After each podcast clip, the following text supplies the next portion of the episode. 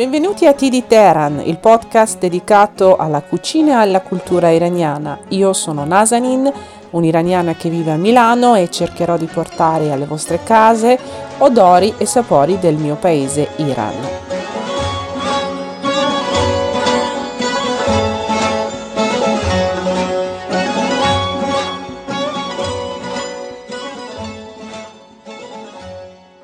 Ciao a tutti, questa è la terza puntata di T di Teheran che viene registrata nel gennaio 2021.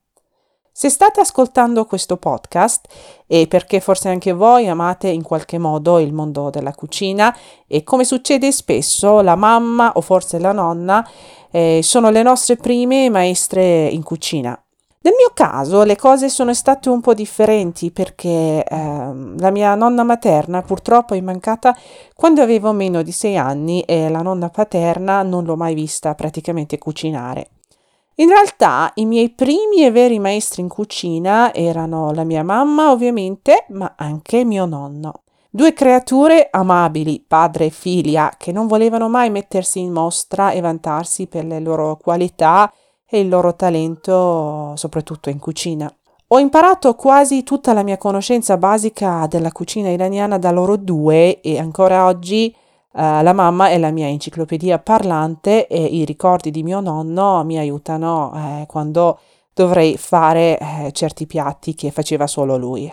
È vero che eh, non ho imparato niente dalla nonna paterna, però molto spesso ho assaggiato per la prima volta molti dei piatti eh, a casa sua, anche se poi praticamente le tre signore della casa, cioè la nonna stessa e le sue due figlie, non erano delle brave cuoche. La nonna, donna pia ortodossa, poverina, pace sulla sua anima, non entrava quasi mai in cucina e se ci andava era semplicemente per prendere un bicchiere d'acqua o chiedere qualcosa. Anche se in teoria mh, mm, dava l'aria di conoscere molte ricette, in realtà era più brava a preparare le materie prime, nel senso che puliva sempre molto volentieri le verdure, poi le sminuzzava, pelava le melanzane, le patate, eh, schiacciava le noci, puliva i legumi, insomma, faceva tutte le cose che potevano essere fatte mentre si era seduti su una sedia. E lei queste cose le sapeva far benissimo, poi ha avuto delle ricette che io ho voluto fare, qualcuno mi è riuscito, poi ehm, purtroppo altre no, insomma, non ho mai capito veramente quale fosse la sua idea della cucina e siccome io non l'ho mai vista cucinare, non so se durante l'età giovane ha mai cucinato o no. Comunque, la prima figlia, cioè la zia grande, eh, che insomma è la mia zia preferita, con cui un rapporto abbastanza particolare, nel senso che ci sono sempre degli alti e bassi, ehm, è una donna coraggiosa che ama cucinare, o forse è meglio dire che lei, più che cucinare, ama le avventure in cucina. Il problema però è che i suoi piatti o sono davvero buoni e squisiti o sono immangiabili. Questo è perché eh, lei spesso vuole fare con tanto rumore un piatto difficile in due minuti e dimentica che nella cucina iraniana tempo e pazienza sono due elementi che garantiscono il risultato. E per finire, la terza signora della casa, dico le signore della casa perché eh, mie zie non sono sposate, eh, la terza signora della casa, la, la mia zia più piccola, pare abbia preso la sua indifferenza alla cucina dalla mamma e il suo amore per mangiare da qualcun altro. Fa raramente qualcosa e poi però è sempre un buon gustaio pronto a mangiare. Ora vi starete chiedendo perché potevo mangiare delle buone prelibatezze in quella casa anche se poi in pratica le donne non cucinavano o non lo facevano come dovevano fare, come si deve fare, insomma, è semplicemente perché c'era sempre la domestica che doveva anche saper cucinare e spesso uh, la sapeva far benissimo. In quella casa c'era, e c'è ancora oggi, anche se eh, ovviamente in misura davvero ridotta, un continuo via vai di persone, amici, parenti e conoscenti, per cui, soprattutto quando ero piccola io, più volte alla settimana si faceva un cenone, un grande pranzo con più piatti e portate e spesso ehm, non mancavano vari tipi di osh. E che cos'è questo Osh?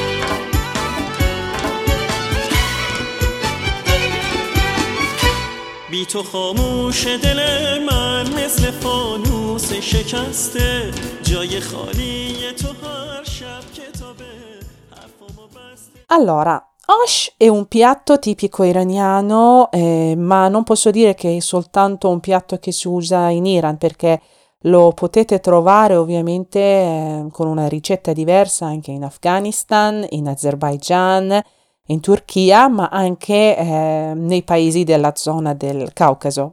È una specie di zuppa densa con una varietà infinita di ricette. In Iran si contano più di 400 tipi di osh, che è un piatto prevalentemente vegetariano, in quanto sono poche le osh con la carne. Gli ingredienti base per osh iraniano sono soprattutto le verdure, che spesso sono il prezzemolo, il coriandolo, gli spinaci e tare, che è una specie di erba cipollina. E poi ci sono ovviamente i legumi. Poi, uh, come potete immaginare, ogni ricetta, ogni piatto di osh ha uno o più ingredienti particolari che uh, lo rendono diverso dagli altri. Poi usiamo anche cose che eh, possono essere diverse nelle varie ricette per condire un particolare tipo di osh.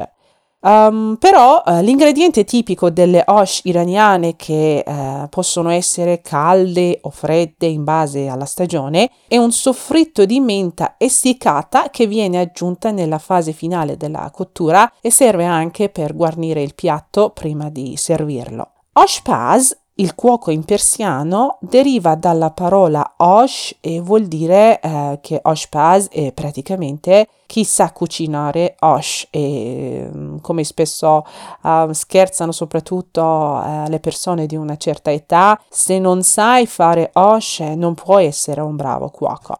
Poi ehm, questo soprattutto è perché, insomma, per dire che nella cultura iraniana ehm, osh è un piatto eh, davvero molto molto importante, o almeno lo era una volta.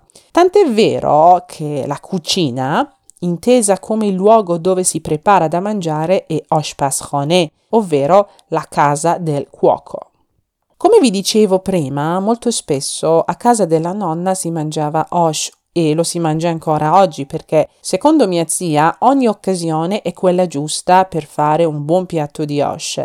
Dovrei dire che questo è uno dei piatti iraniani abbastanza impegnativi e ha anche una lunga cottura, ma è buono soprattutto per questo, perché prepararlo è veramente molto divertente. Spesso Um, quando vuoi preparare Osh non sei da solo, sei accompagnato dalle altre persone, che ne so, dalle zie, dai cugini e fate i preparativi insieme. Poi, um, siccome è un piatto che non puoi preparare in una piccola pentola, eh, perché ci vuole un calderone, perché ci metti tanti ingredienti, è giusto che ci siano anche più persone a mangiarlo una volta è pronto. Poi, siccome stiamo parlando di un vero e proprio calderone, ovviamente eh, ce n'è tanta, non importa quante persone ci siete, alla fine eh, vedete che ce n'è, eh, ce n'è troppo e spesso e molto volentieri si distribuiscono delle porzioni anche eh, tra i vicini di casa.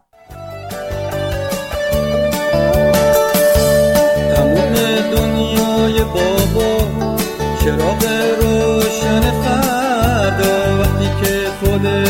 نباشی. صدا تو گوشم هر جا اومدم برات میارم. آواز با صدا نشونت میدم. تمومه. پرواز باد با دکارو اومدم برات میارم. آدمای قصه ها رو تمومشون رو نشاسته بازی ها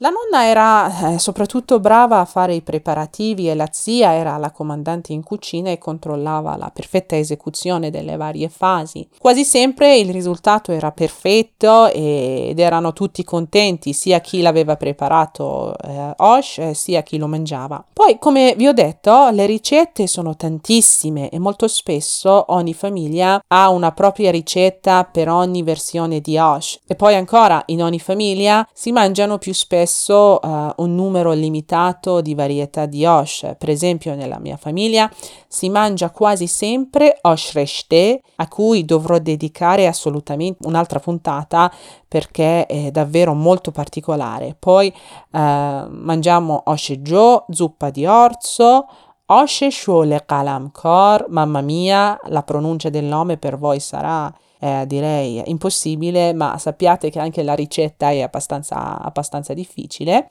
E per finire, Oshe Shalkam, che è praticamente eh, uno dei preferiti eh, della mia mamma, ma anche della, della zia grande, perché Oshe Shalgam è la zuppa di rape e va benissimo per la stagione fredda dell'anno. E siccome siamo ancora um, nella stagione di rape, e poi la ricetta è abbastanza facile, ho pensato di prepararlo eh, per voi e insieme a voi. Allora, gli ingredienti per 7-8 persone eh, sono questi. Mezzo chilo di rape tagliate a cubetti. Se le rape non vi piacciono, ovviamente potete um, abbassare il peso, nel senso che potete utilizzare solo due rape o fate 200 grammi, insomma, fate, fate come volete, basta che ci sia almeno una rapa. 120 g di fagioli azuki verdi e secchi che potete trovare tranquillamente in tutti i supermercati. Poi 120 g di piselli gialli secchi. Ora, i piselli gialli e secchi li troverete se non nel supermercato, eh, nei negozi eh, degli arabi. Lo troverete sicuramente. 120 g di riso basmati o riso arborio, due cipolle tritate finemente, 350 g di un misto di prezzemolo, coriandolo e spinaci. Ancora, se non trovate il coriandolo o eh, non vi piace questa verdura, lo m, mm, potete eliminare e potete usare tranquillamente il prezzemolo, gli spinaci e insomma, se volete potete eh, aggiungere anche un po' di erba cipollina quasi 2 litri di brodo vegetale e eh, una manciata di menta essiccata, ovviamente sale, pepe e un po' di curcuma. E per finire, un ingrediente optional che è praticamente dei piccolissimi polpettini di carne di agnello soffritti. Per prima cosa, rosolate le cipolle e appena saranno un po' ammorbidite, aggiungete un cucchiaino raso di curcuma. Dopo Aggiungete i fagioli azuki e i piselli gialli che avete ehm, lessato precedentemente per almeno un paio di ore. Se non trovate uno di questi due legumi potete usare le lenticchie, ma sappiate che il colore eh, sarà più scuro. Poi versate il brodo insieme alle rape e lasciate cuocere lentamente a fuoco basso. Attenzione perché in questa fase non dovete aggiungere il sale o il pepe. Dopo una mezz'oretta aggiungete anche il riso e ora potete salare e pepare. Mescolate di tanto in tanto per evitare che il riso si attacchi sul fondo della pentola.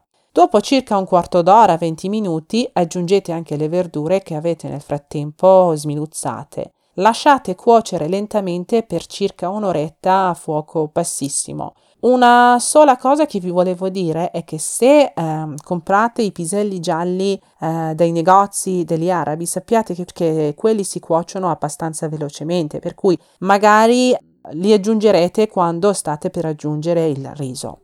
Poi, se volete usare anche le polpettine, dovete eh, prepararle a parte. Per circa una trentina di piccole polpettine dovrete avere 200 g di carne macinata di agnello che poi andrete a lavorare con un po' di sale, pepe e magari eh, un po' di curcuma o un po' di cumino come, come piace a voi. Poi eh, fate delle piccolissime palline di carne eh, che andate a soffriggere in una padella con un po' di olio e metà di una cipolla tritata. Una volta il vostro soffritto di polpettine è pronto, ehm, lo potete aggiungere, ehm, lo potete versare nella vostra pentola di osce nello stesso momento in cui state aggiungendo eh, le verdurine sminuzzate. Passata un'ora Fate eh, il vostro soffritto di menta essiccata in questo modo. Riscaldate un po' di olio in un tegamino. Appena vedrete che l'olio è bello caldo, che comincia a bollire, aggiungete una manciata di menta essiccata e spegnete immediatamente il fuoco.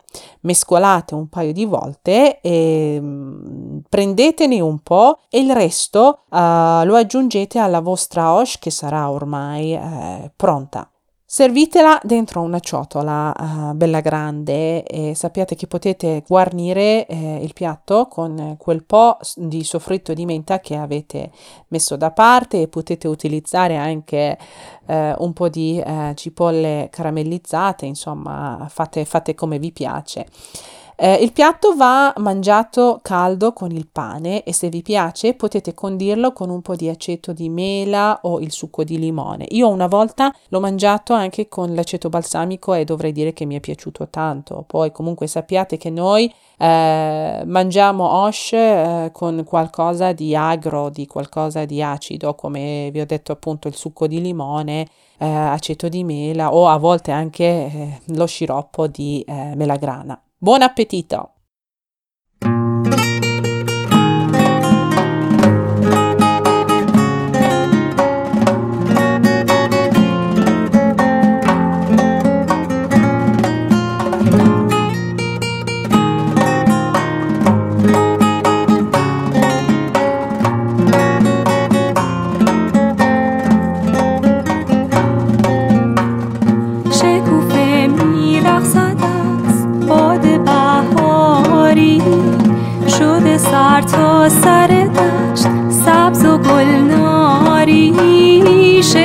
های بیقرار روز آفتابی. به سبا بوسه دهن با لب سرخابی. ای شکوفه خنده تو جلوه ها دارد. آن روی زیبا نظری سوی ما دارد. ای شکوفه خنده تو جلوه ها دارد. آن روی زیبا نظری سوی ما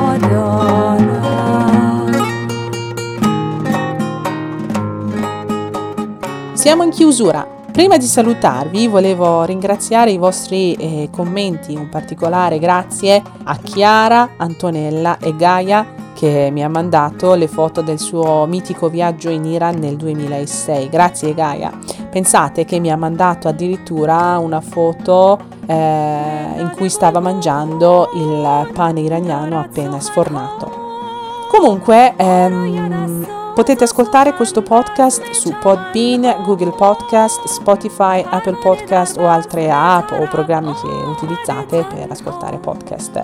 Grazie per la vostra compagnia e potete trovare le foto della ricetta di oggi sulla mia pagina Instagram Tidi Teran. Ciao e alla prossima settimana e sappiate che la puntata della prossima settimana sarà davvero particolare. Ciao! شکوفه میرخصد از باد بهاری شده سر تا سر دشت. سبز و گلناری عطر جان پرور گل می‌برد هوشم. نغمه مرغ چمن کرده خاموشم. ای شکوف خنده تو جلوه ها دارد. آن روی زیبا نظری سوی ما دارد. ای شکوف خنده تو جلوه ها دارد. آن روی زیبا نظری سوی ما دارد.